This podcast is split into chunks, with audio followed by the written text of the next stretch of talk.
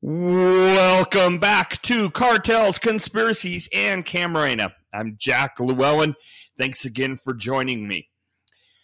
Tonight, we're going to start a series of podcast episodes that deal very specifically with the two Zuno trials and do so in a way that we haven't done before. And I'm going to explain more of that in, in just a second. But before we get started, a couple of notes. First of all, last week we talked about Javier Barba Hernandez and Tomas Morlet and suggested that one or both might have had more involvement in the kidnapping, torture, and murder of Agent Camarena than previously known. When we were talking about Tomas Morlet, I borrowed heavily from Jaime Kuykendall's book. And there was a point in there that I didn't bring out in our discussions that I maybe should have. And that was that there's evidence to suggest that Morlet had a relationship with the FBI, that he um, was an informant or otherwise working with the FBI. And in fact, part of the evidence for that is that during the time after Camarena's murder, when Morlet was at least a person of interest, he still was able to move back and forth freely across the border between Mexico and the United States and, and vice versa. So the notion that Tomas Morlet had more connections than might have otherwise been known is definitely out there. And one can speculate then whether that um, says anything, if it informs us in any way as to his possible involvement in the Camarena case. Again, something I probably should have pointed out last week. Now, let's talk about the two trials we are going to examine in depth over the next couple of weeks. And those are the two Zuno trials Zuno 1, Zuno 2. We'll talk about them very specifically in just a second. As most of you know, and I've you know disclosed over and over, I was part of the defense team that represented Ruben Zuno Arce in the first trial. I was a summer associate, kind of when it started. So I was drinking from a fire hose, trying to catch up on information. Was not heavily involved in the case other than research and things, but I was, you know, in the courtroom quite a bit.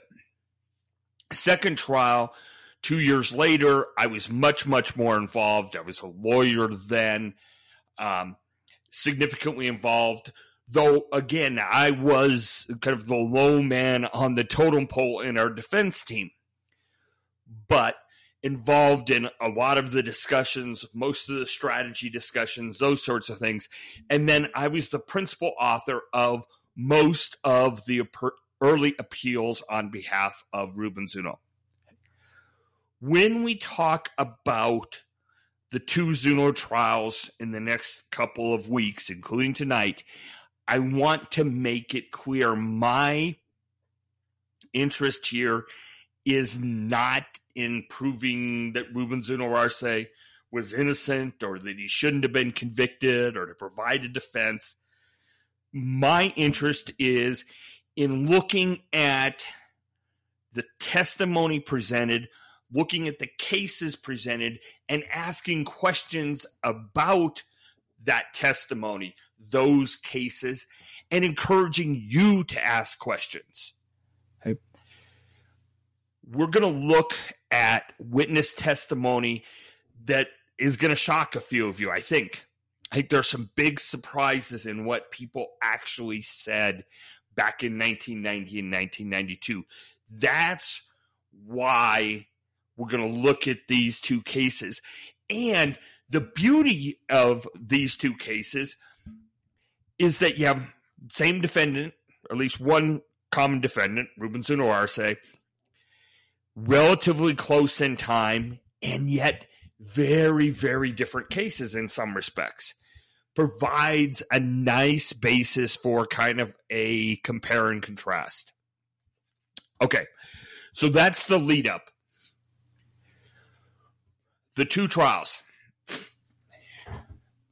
Zuno 1 is United States versus Juan Ramon Mata Ballesteros, who we all know, right? Honduran probably was the connection between the Colombian cartels and Miguel Angel Felix Gallardo. Probably had connections to or, and with the CIA through his air company and things. Um, very, very popular in some respects in Honduras. At one point, he was the largest private employer in the nation. Some interesting details surrounding his actual capture. But again, we know about him, and I, I've told this story before. But the first couple of days that I was able to go to the trial, I ended up sitting because of the configuration of things. Um, next to were very close to him, and uh, to say that I was intimidated, even though he never, as far as I know, never even looked at me, but to say I was intimidated would be a dramatic understatement. So you've got Juan Mata Ballesteros as one of the defendants, Rubens Arce as another, who we know, Juan Jose Bernabe Ramirez, um, who was a bodyguard for Caro and Fonseca. He was at Lope de Vega, allegedly.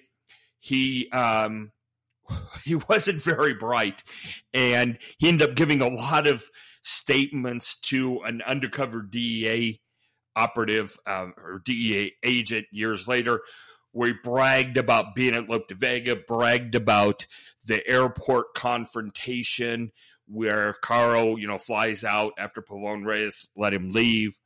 But that's who um, he is.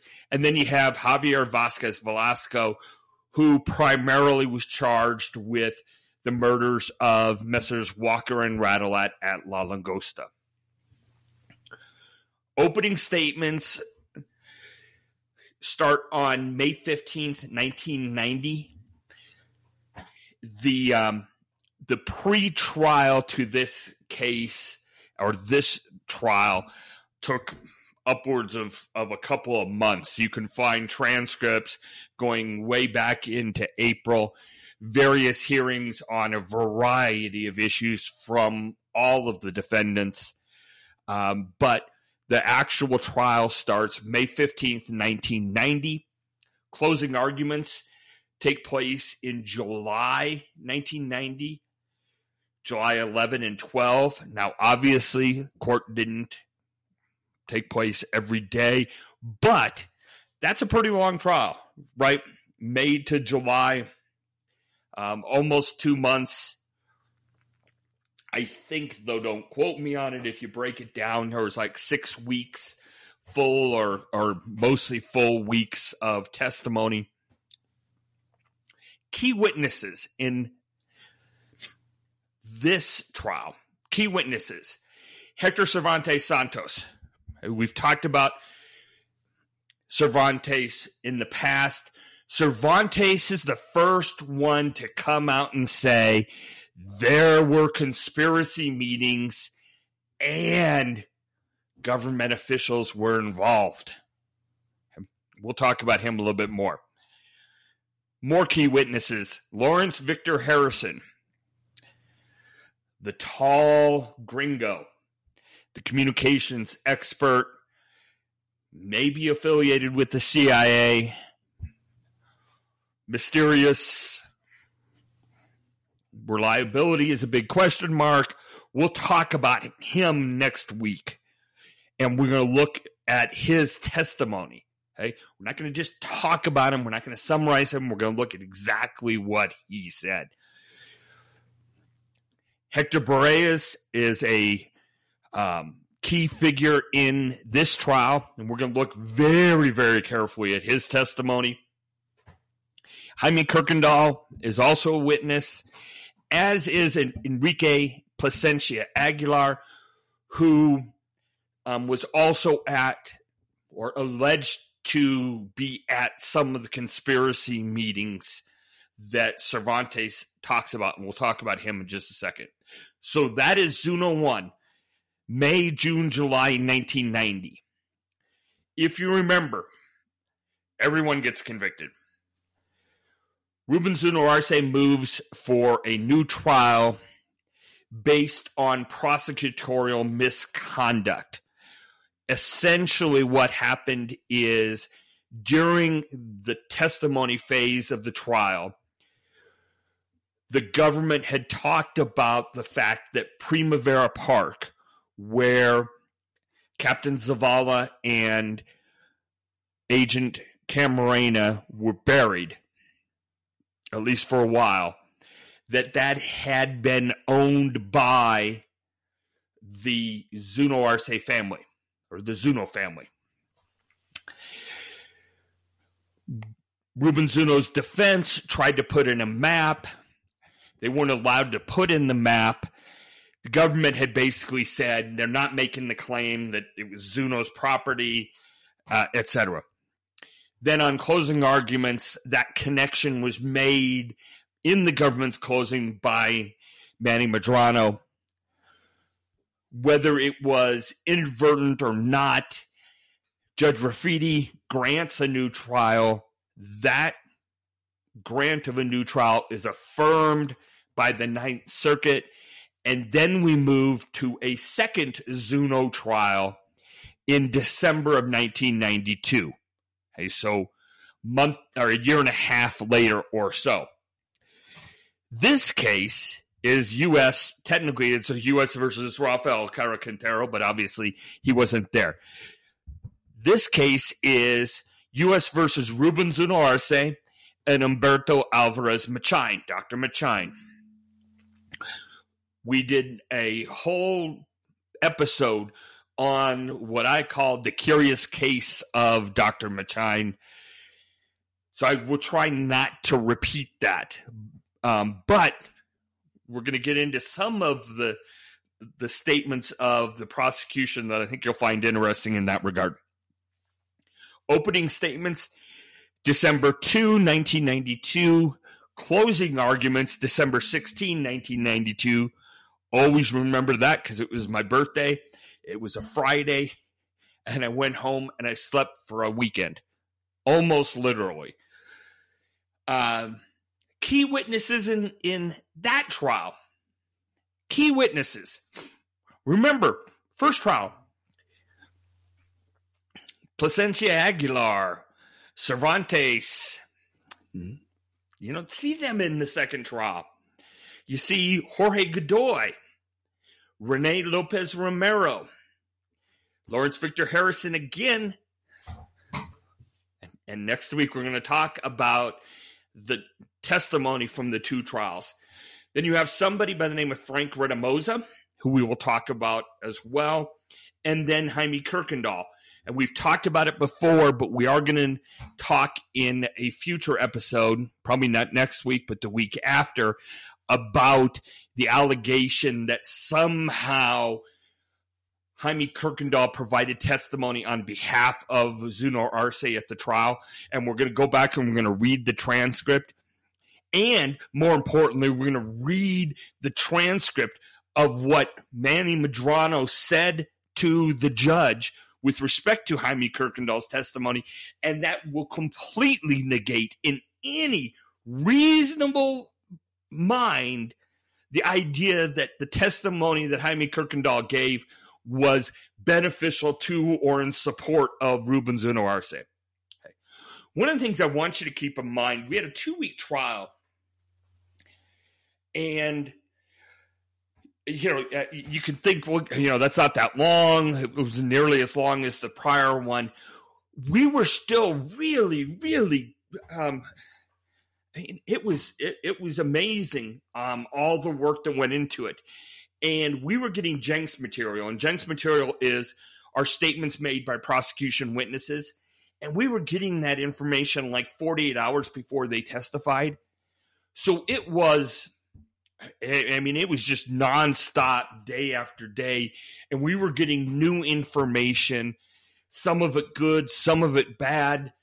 Um, you know, over and over and over throughout the trial, leading up to the trial, immediately after the trial, we'd asked for the ability to um, take the deposition of some witnesses in Mexico because they had provided new information that might have presented a different theory with respect to the case.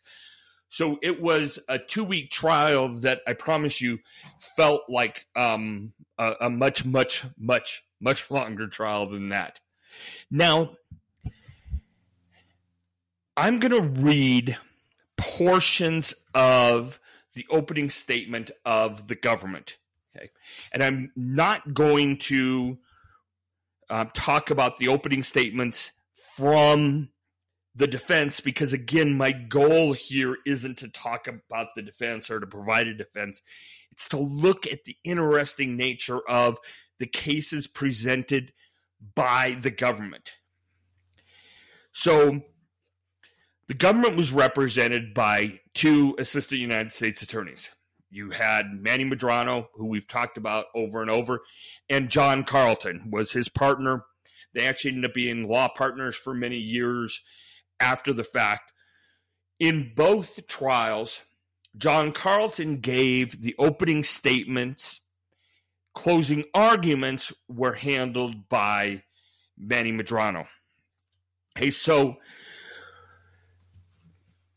John Carlton does you know starts his um, his closing argument or I'm sorry his opening statement, and one of the things that's really interesting is there are pages and pages and pages of testimony that talks about the cartel, you know, the Guadalajara cartel, and how bad they were. And uh, admittedly, also talks about you know some of their losses, which could have been used for motive and things. One of the interesting things about the trial, especially the first trial, was there was so much testimony about how bad this cartel was.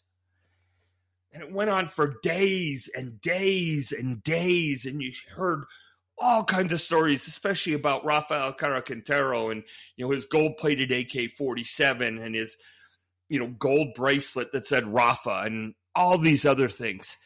Um, and it made frankly, it made the case very, very hard because by the time you ended up at the defense, um, or even by the time they started presenting evidence against the defendant specifically, I think the jury was so predisposed to find against people who may have been associated with the cartel. And then you add to that discussions about the brutality uh, endured by Agent Camarena and the interrogation and the interrogation tapes. It, it, was it was difficult, but so you've got all that discussion now. Some interesting things. I just want to point out a few things from John Carlton's opening statement in Zuno number one. One of the things is he says, "Hey, I want to tell you about the cartel." And we're going to here's Rafael Caro Quintero. Here's some things about Ernesto Fonseca Carrillo. Um, then he talks about Miguel Angel Felix Gallardo.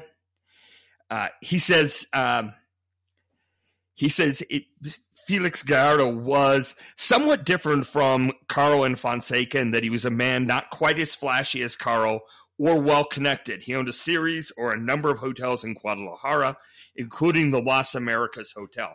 I find it very interesting that he says that he wasn't um, well connected or as well connected as Caro. Then he says, remember going back to our discussion last week about Barba, Javier Barba Hernandez, who I will refer to as Barba. Barba was a former student leader, a Mexican student leader who became a lawyer and eventually the right hand man essentially, of Ernesto Fonseca and a powerful force in the cartel. So, uh, corroborating some of what we discussed uh, last week. Okay.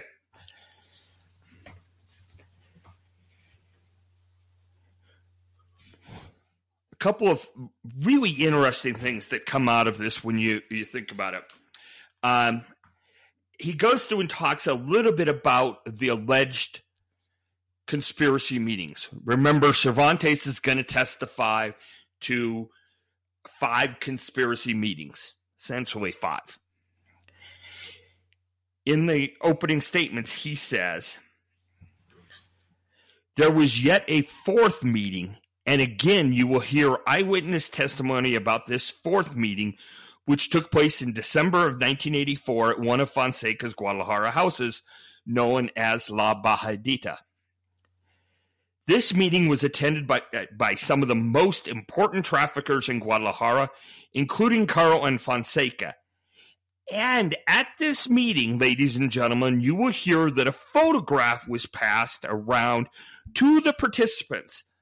A photograph of Kiki Camarena and the participants in this meeting talked about taking care of Agent Camarena.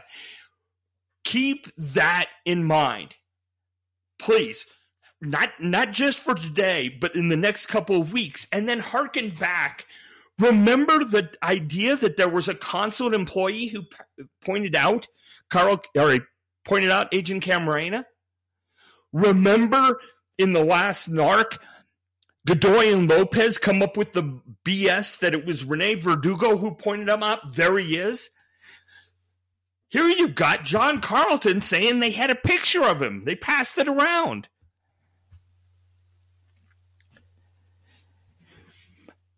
Then you get to in February of 1985, there is another meeting, this time at Barba's house, attended by Caro Fonseca, Zuno, and Barba.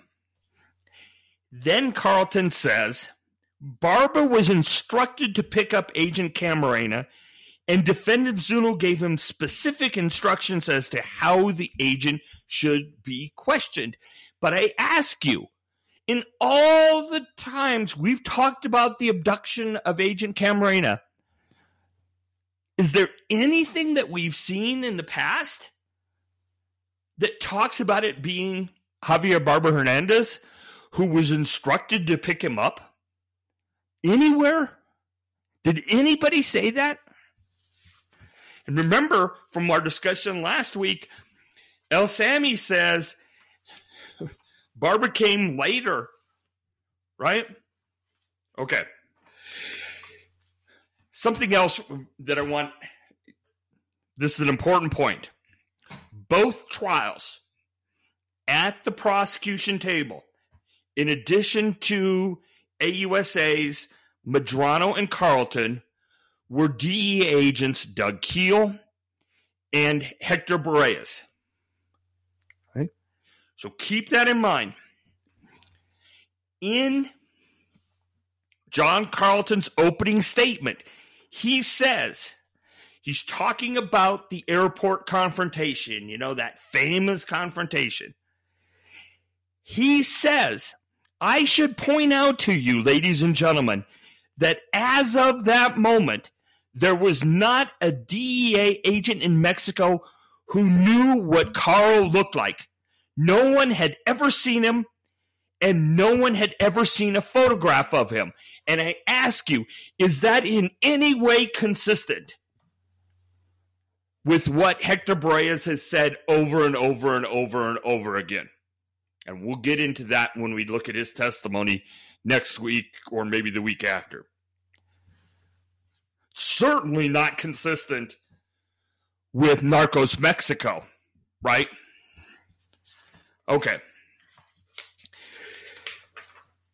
Then lots of time is spent in the opening statements, as you would expect, talking about the forensic evidence. And I just want to read a couple of paragraphs for you. Among the items that were found were hairs, hairs that were found in various locations throughout the house, but particularly hairs located in what we will refer to as the guest house, which was really a separate building out behind the main house made of concrete blocks, etc. And in the guest house, as well as other locations in the main house, there were found hairs hairs that match in every comparable respect the hairs of Agent Camarena. Samples were also taken from this guest house and from various other locations in the main house at Lope de Vega, and the carpet fibers from these fibers match in every comparable respect carpet fibers that were scraped off the clothing of Captain Zavala that had been taken from the Guadalajara morgue and fibers that were scraped off the burial shroud that had been taken at the morgue. You will hear that the hair stuck to the tape blindfold that matched in every respect Agent Camarena's hair. Then he also says other hair matches were made, including Rene Verdugo and Sergio Espino Verdin. Then Carlton goes on to say, and I frankly had forgotten about these two notes um, until I was looking at this this week. First, he says, and the evidence will show that Espino Verdin was the chief interrogator of Agent Camarena, which I find interesting. I think that's plausible. But remember, there were lots of, there may have been more than than one even chief interrogator. Remember, the the first one is kind of calm and and things, and then you get the second one who's a little bit more impassioned, which may have been Barba. But then later on, there may have been a whole different set of interrogators. The idea that for sure it was Espino Verdin is is interesting. And then he says the evidence will also show that as he was being interrogated, Agent Camarena knew where he was. He knew that he was at 881 Lope de Vega because the information that he provides on these tapes that you will hear will prove that. Okay, we'll talk about that later as well. I want to go through the rest of the, the opening statements before we delve into anything specific. Um, there was one final match of hairs, which I haven't discussed yet with you. In a bathroom adjoining a bedroom of the main house at Lope de Vega was found a hair which matches, in every comparable respect, the known hair of defendant Juan Mata. So, AUSA Carlton makes a big deal, as he should, of the the hair, the fibers, the testimony that's going to come from FBI agent Malone. And we talked a couple weeks ago about all the problems with Agent Malone and more than just him, the science in general.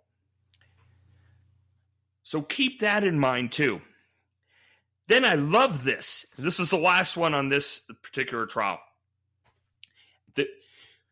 In the opening statements, Carlton doesn't mention Cervantes or Plasencia Aguilar or anyone else by name doesn't talk about specifically what they're going to talk about. He talks in, in kind of the generalities, um, as is fairly normal in the in these opening statements of, of this type.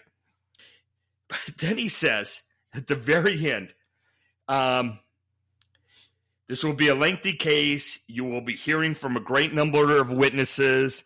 You will be seeing many pieces of evidence." And then this some of the witnesses that you'll be hearing from are confidential informants themselves or have been in the past.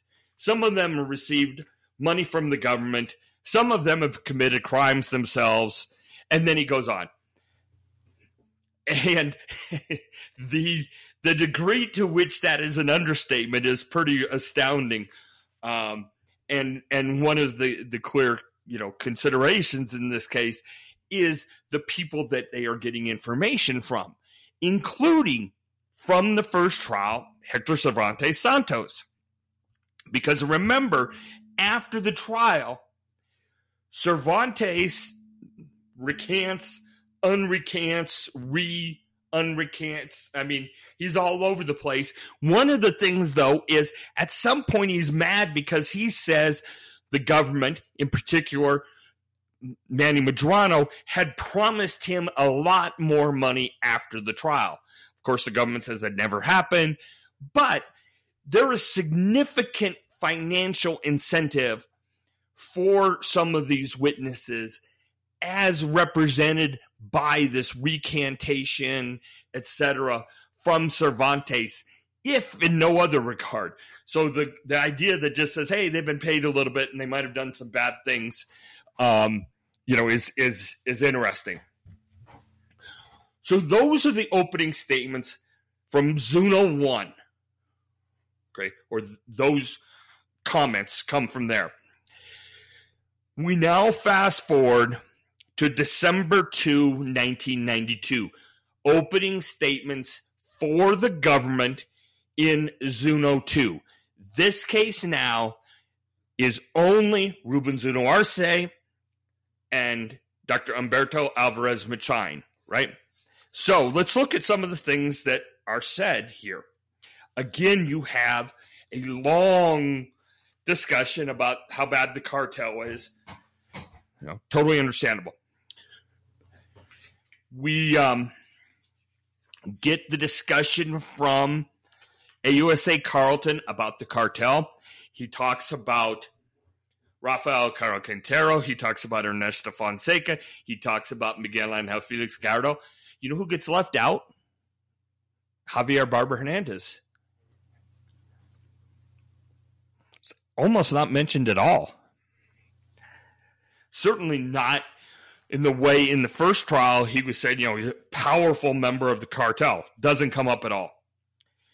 Okay. So that's interesting point number one. Number two, I want you to think about this.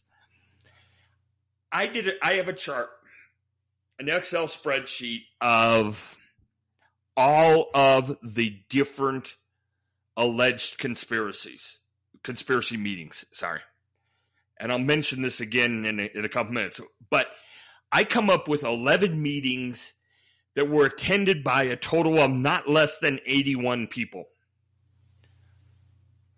They all can't have occurred for various reasons and things, but that's a whole lot of people.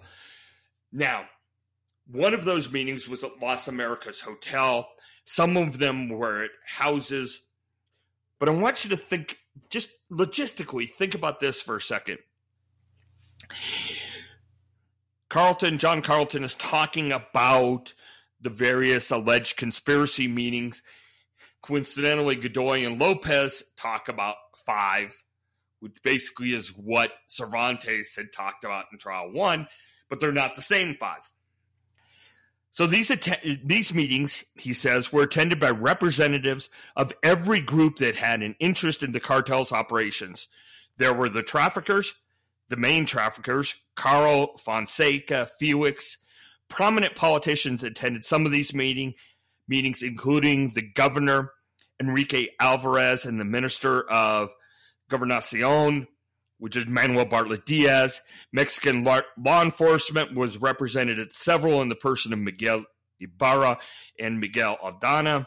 And the military itself was represented by the Minister of Defense, um, Arevalo Gardoqui, and one of the defendants was also there, Ruben Zuno Arce. Uh, does it does it just boggle the mind to consider that there would be a meeting at a place like the Las Americas Hotel or one of Fonseca's houses in Guadalajara that could possibly have Caro, Felix Gallardo, Fonseca, the governor of the state of Jalisco, Jalisco, sorry, Manuel Bartlett Diaz, Manuel Ibarra, Miguel Aldana, uh, General Gardoqui, and others.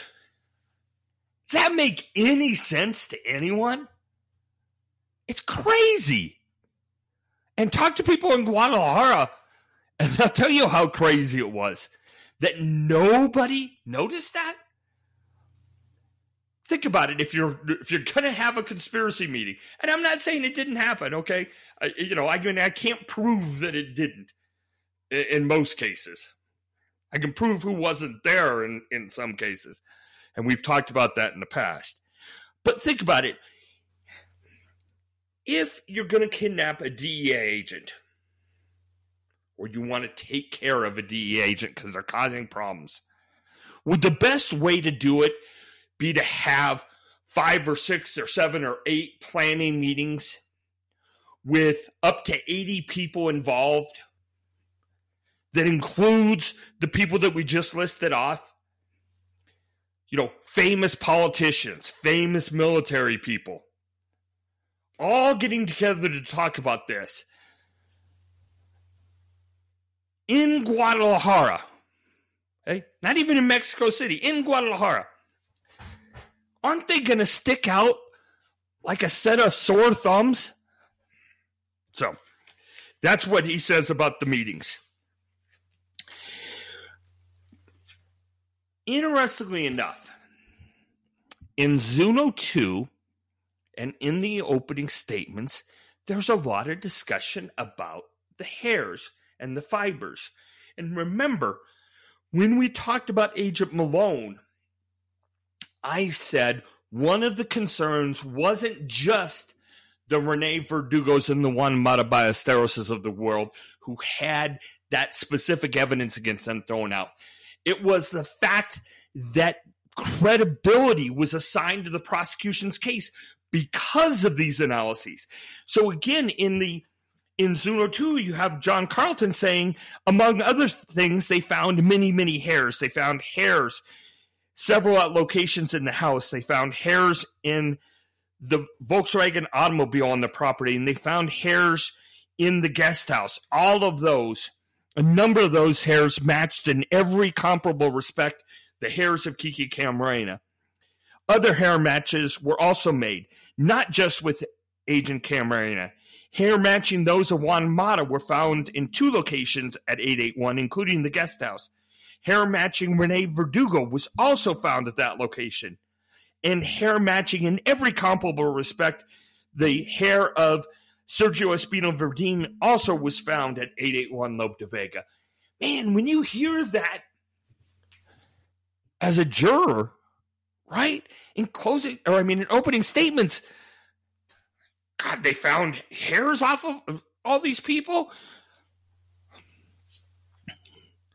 Sure sounds good to me, doesn't it?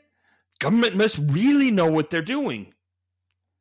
And yet that science was bad. We know that now. All right, a couple of other things. I want to talk just for a second about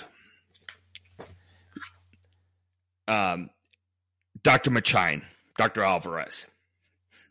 And as I said, we did a whole episode on him. But remember, when he's kidnapped or taken you know, forcibly from Mexico, dropped off almost literally at the airport. He says, Hey, I'm actually glad. I've been wanting to talk to you guys. I don't want to hide anymore. You know what? I was at Lope de Vega when Camarena was there. I was there twice. And I looked in and I saw him. He was being treated by another doctor. Doesn't dispute that at all. So, but listen to what John Carlton said about Alvarez Machain and the charges against them. And remember, sitting, you know, at defense table is Ruben Zuno-Arce. So you can say that this is only being said as to one, but as we just said, man, you know, guilt kind of envelops everybody that's around. So here's what he says You will be hearing evidence that the FBI agents searched the residence at 881 Lope de Vega. They found in the bathroom of the guest house, lying on the floor, a syringe. In that syringe were traces of a drug called lidocaine. The evidence will show that lidocaine is one of the first things that a doctor will turn to to stabilize a fibrillating heart. That's a heart that has begun to vibrate so quickly that it doesn't pump blood. And the evidence will show that heart fibrillation can be caused by the very sort of injuries suffered by Enrique Camarena. You will also hear that in their search of the Lope de Vega residence, the evidence or the agents found some plastic bags, like dry cleaner bags, in the closet of one of the bedrooms. One of those bags had fingerprints that have been matched to the fingerprints of defendant Humberto Alvarez Machain. So Defendant Alvarez admits that he was at Lope de Vega as an and uh, as an observer to Camarena's interrogation, ladies and gentlemen, the evidence will show that he was much more than that. Well, we also know that the evidence didn't show that. They proved absolutely nothing other than he was there as he said he was and that a syringe was found. Interestingly enough, there was no connection to Dr. Machain with the syringe. Remember, Carlton says, hey, there's some plastic bags with Machain's fingerprints on them. They weren't on the syringe. Now, also go back. We've asked the question before. Isn't it interesting what evidence was left after the residence was cleaned or after certain evidence was taken out of 881 Lope de Vega by DFS, right? We know that happened, and yet certain things were found. Certain things like microscopic evidence or hairs. Totally understand. Syringe is interesting to me, though. Uh, interestingly enough, in the conclusion of um, Carlton's opening statement, he talks again about Alvarez Machain and says, Defendant Alvarez Machain alone is charged with felony murder in re- in relation to Agent Camarena's death. That's the connection to saying he was the one who was was helping keep Agent Camarena alive. He is the one who injected the lidocaine, something they were never able to prove, and that's why the case against Dr. Alvarez Machain was dismissed. Never even went to the jury. Okay. Want to talk about just a couple of things and conclude kind of today's discussion on the Zuno cases. And here is the most important thing. Remember in the past, we've talked about Godoy and Lopez.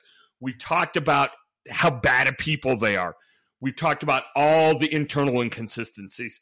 We've talked about the the miraculous way in which they remembered or starting u- using Ruben Zuno Arce's name after the Ninth Circuit uh, upheld the new trial. We've talked about the money they received. We talked about the fact that they're still in the United States. Lopez Romero is in Las Vegas, I believe. All of that.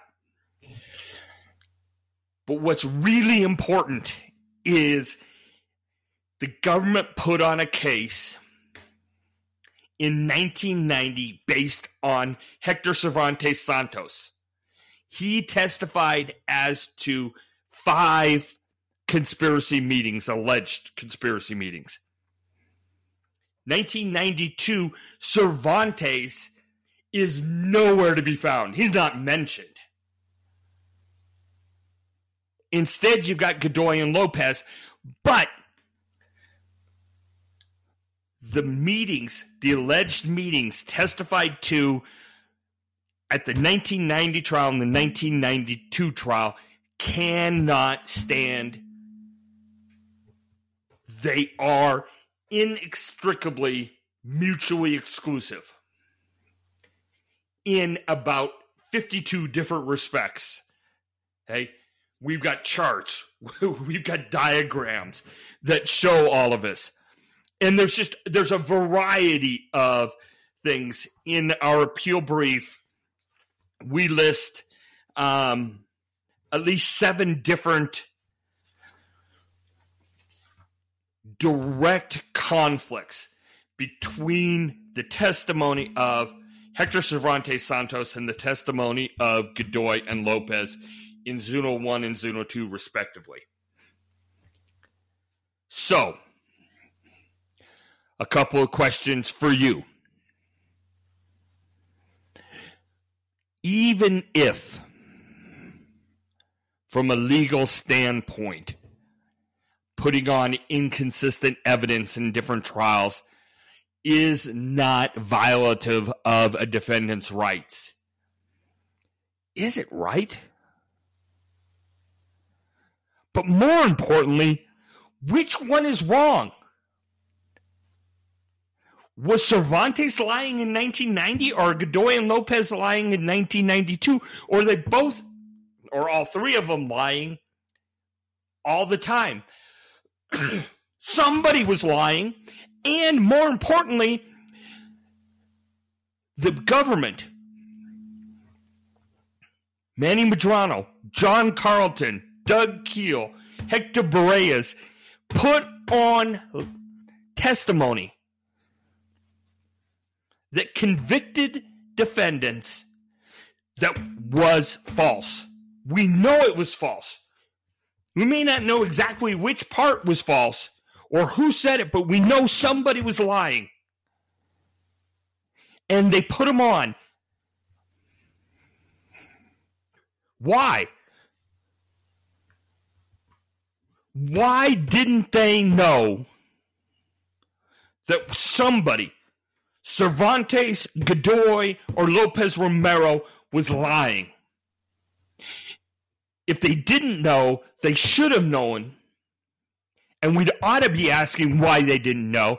And if they did know, then they put on somebody, a witness they knew was going to commit perjury. Either way, I find it hard to come to the conclusion that the prosecution fulfilled its obligations to the court and to the justice system. I also will note, excuse me, if you go back to the first trial, the U.S. versus Lopez Alvarez, and Rene Verdugo, that trial, no conspiracy meetings at all. Remember, it's not until Cervantes comes out. And we've talked about the way in which these defendants or these witnesses suddenly started appearing. Garate Bustamante goes to Hector Berrellez. Hey, I've got all kinds of witnesses. Let me bring them up. And he brings up some. He brings up a lot. He brings up more. And all of a sudden, all of a sudden now, there's a conspiracy. So you go from no conspiracy in the first trial, the first Camarena trial, to a conspiracy of some sorts in Zuno 1 and an entirely different conspiracy with different meetings and different people in Zuno 2. Okay. That, my friends, is scratching the surface of the interesting things we're going to find by looking at the testimony from the two Zuno trials. Next week, we're going to look at Lawrence Victor Harrison. Give a little bit of background, but I'm going to rely again on his own words. The questions from the government, his responses, and his responses on cross examination. And then we're going to look at some very, very interesting testimony that comes from Hector Berrellez himself that may be next week. My guess is it's going to be the week after, and then we'll look at a few more things. So we're going to spend the next three, four, or five weeks just looking at this. I think this is fascinating. There's lots of good information here, and we're not saying anything that's not in black and white. It's what these witnesses said. It's what John Carlton said on opening statements. It's what John Carlton said, for example, about no one knowing who Caro or what Caro Quintero looked like with Hector Berrellez sitting right there. All right. Thank you very much, everyone. I am taking a road trip next week with my daughter to the Grand Canyon and various other places, including Winslow, Arizona. So there will be pictures of uh, me standing on a corner. So uh, enjoy your week. I know I'll enjoy mine, and I will talk to you next week on cartels, conspiracies, and Camarena. Take care, everyone.